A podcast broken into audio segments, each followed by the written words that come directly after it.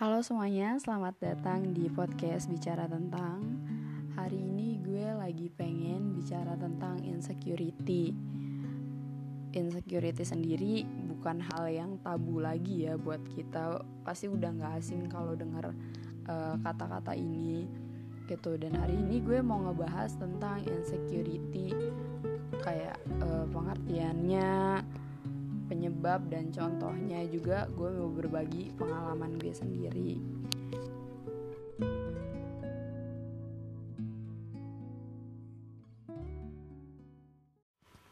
Nah, sekarang kita masuk ke pengertian insecurity. Gue dapat dari dosen psikologi dot com. Insecure dalam psikologi, jika kita artikan, merupakan sebuah upaya dari adanya emosi yang terjadi apabila kita menilai diri kita menjadi seorang inferior dari orang lain. Yang perlu digarisbawahi adalah menilai diri kita menjadi seorang inferior dari orang lain. Apa sih inferior itu? Inferior itu memandang diri kita lebih rendah daripada orang lain, bahwa orang lain tuh lebih hebat dari kita, bahwa kita ini gak bisa apa-apa, gitu deh kasarnya.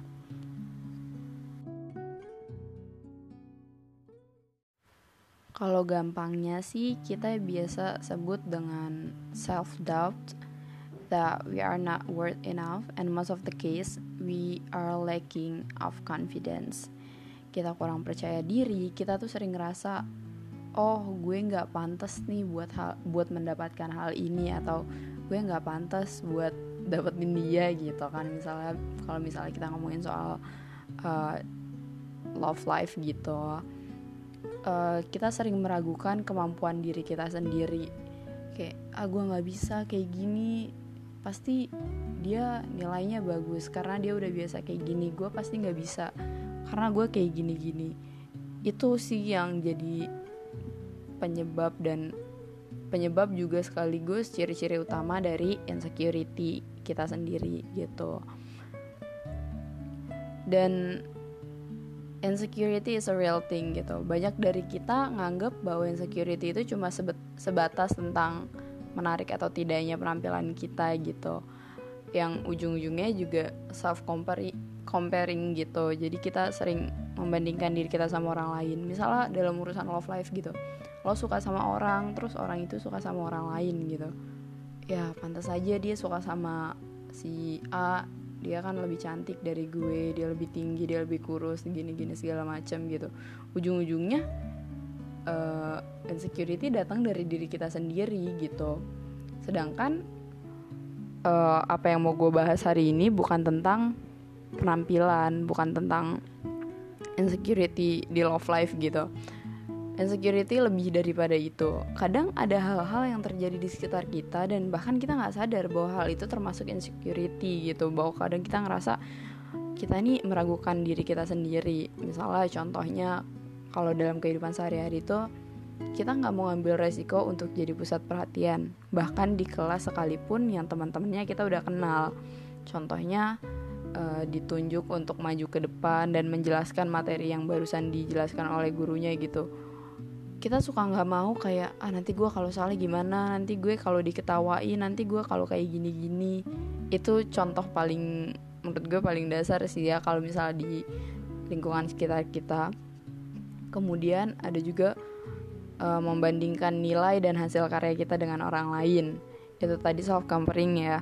Uh, gue sendiri sekarang sekolah nih di S M K ya. Jadi uh, S M K jurusan tata busana gitu. Kadang kita udah praktek, hasilnya jadi masing-masing ya. Setiap orang kan gak mungkin punya hasil yang sama plek-plek gitu ya, pasti punya ciri khas masing-masing gitu. Kadang gue sendiri sering uh, meragukan hasil karya gue sendiri gitu.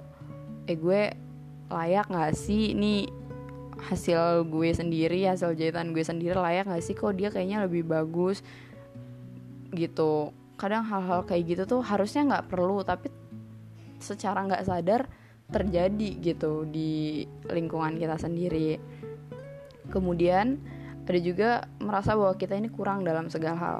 Tadi contohnya udah ya, udah dua contoh tadi. Terus ngerasa low and useless when you can't please other people, cause you think that they might leave you at any time gitu.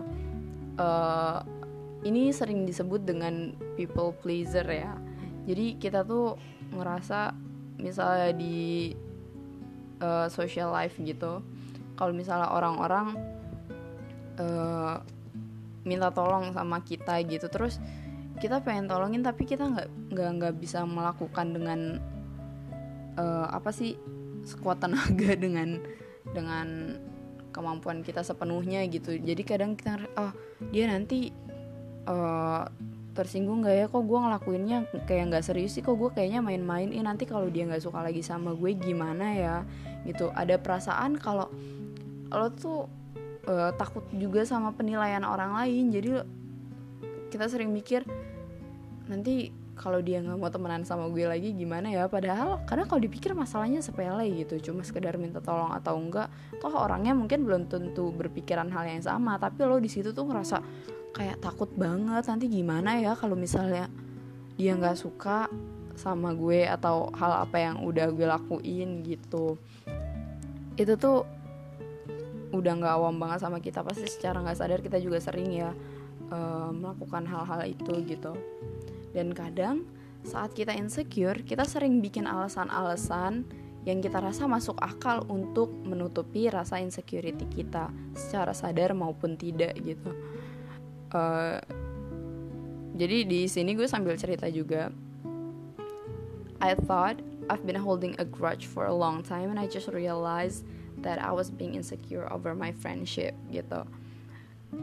Gue gue nih ini gue bikin gue secara nggak sadar bikin-bikin alasan kayak ih kenapa kayak gini, kenapa kayak gitu dan segala macemnya buat yang gue rasa ini nih salah mereka gitu.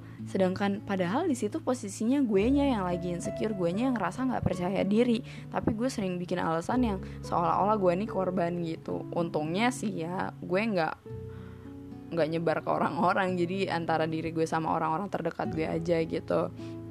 Jadi gue sering banget kayak throwback, looking back at time gitu, dan berpikir kenapa sih gue nih kok ditinggalin gitu. Apa mereka gak nyaman ya temenan sama gue, atau apa gue yang kurang proaktif, atau gue cuma yang mau ngedengerin aja. Karena jujur gue sendiri orangnya uh, suka ngedengerin tapi jarang suka cerita balik gitu loh kalau gue rasa gak perlu. Jadi gue ngerasa pertemanan gue ini kok nggak gimana-gimana, tapi gue guenya ngerasa gue ditinggalin gitu ya. Pasti adalah kalian yang ngerasa kayak gitu gitu kan. Dan ini tuh udah nge- mengganggu pikiran gue selama bertahun-tahun, udah bener-bener setiap tahun nih, nggak nggak dalam waktu yang sama ya. Misalnya dalam ada momen-momen yang gue flashback atau apa, terus gue kepikiran lagi, dan itu masih hal yang sama dari tahun pertama gue merasakan hal itu. Dan gue ngerasain itu tuh ma- walaupun dari gue masih di dalam circle pertemanan itu gitu, ngerti kan ya, walaupun misalnya uh, sekarang udah nggak bareng gitu. Dari, jadi dari zaman gue masih di pertemanan itu gue udah ngerasa seperti ini, udah udah udah ngerasa jadi orang luar gitu loh. Padahal disitunya cuma gara-gara gue nya ngerasa gue nggak pantas sama mereka, atau gue ngerasa nggak sebanding sama mereka gitu. Dan itu gue baru nyadar beberapa hari belakangan ini kan. Dan gue ngerasa kayak gue gak punya kesamaan, yang gue gak punya similarity that hold us together gitu loh, as a friends, as a group of friends gitu. Jadi gue ngerasa sering banget yang lain, mereka teman-teman gue yang lain kayak fine-fine aja, sedangkan gue di sini ngerasa kok gue sendiri sih yang begini gitu. Jadi gue tuh sering banget bikin alasan-alasan, bikin apa ya, bikin a possibility di mana gue ngerasa mereka yang ninggalin gue, padahal di situ cuma gue nya doang yang nggak percaya diri gitu kan.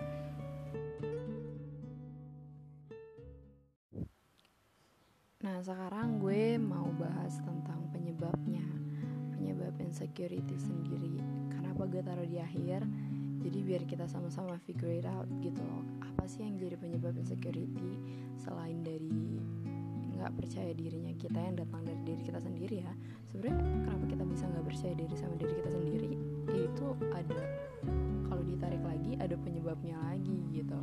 Misalnya gue ada tiga contoh di sini, rejection and failure gitu.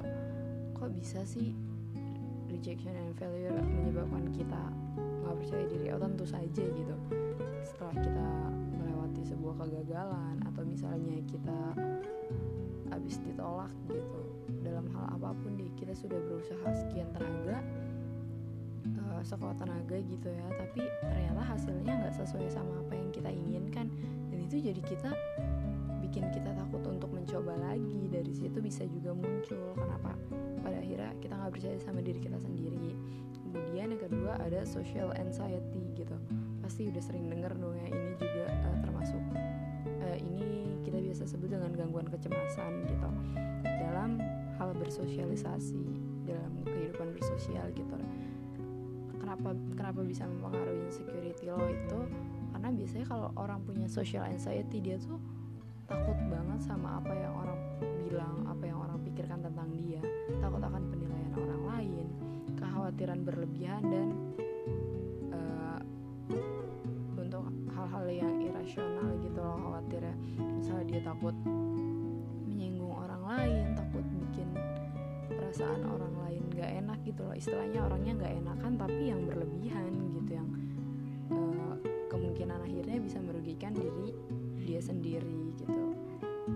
Uh, yang terakhir, nah dari dua hal itu bisa tadi ya menarik untuk kita akhirnya ke, kita nggak percaya sama diri kita sendiri gitu.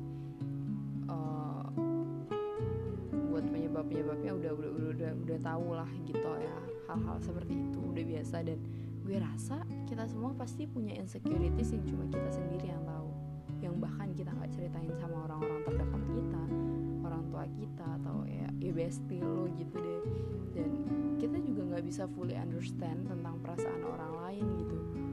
Kadang orang curhat, teman curhat gitu, terus kita bilang, oh iya gue ngerti perasaan lo, padahal itu cuma sebuah bentuk menenangkan orang itu. Bahkan kita belum tentu bisa ngerasain secuil pun apa yang orang itu ceritain. Jadi uh, gue rasa kita semua harus lebih berhati-hati ya dalam berucap, berkomentar, dan bertindak gitu. Harus lebih pengertian, tapi jangan sampai yang lo tuh menimbulkan harapan lebih gitu loh.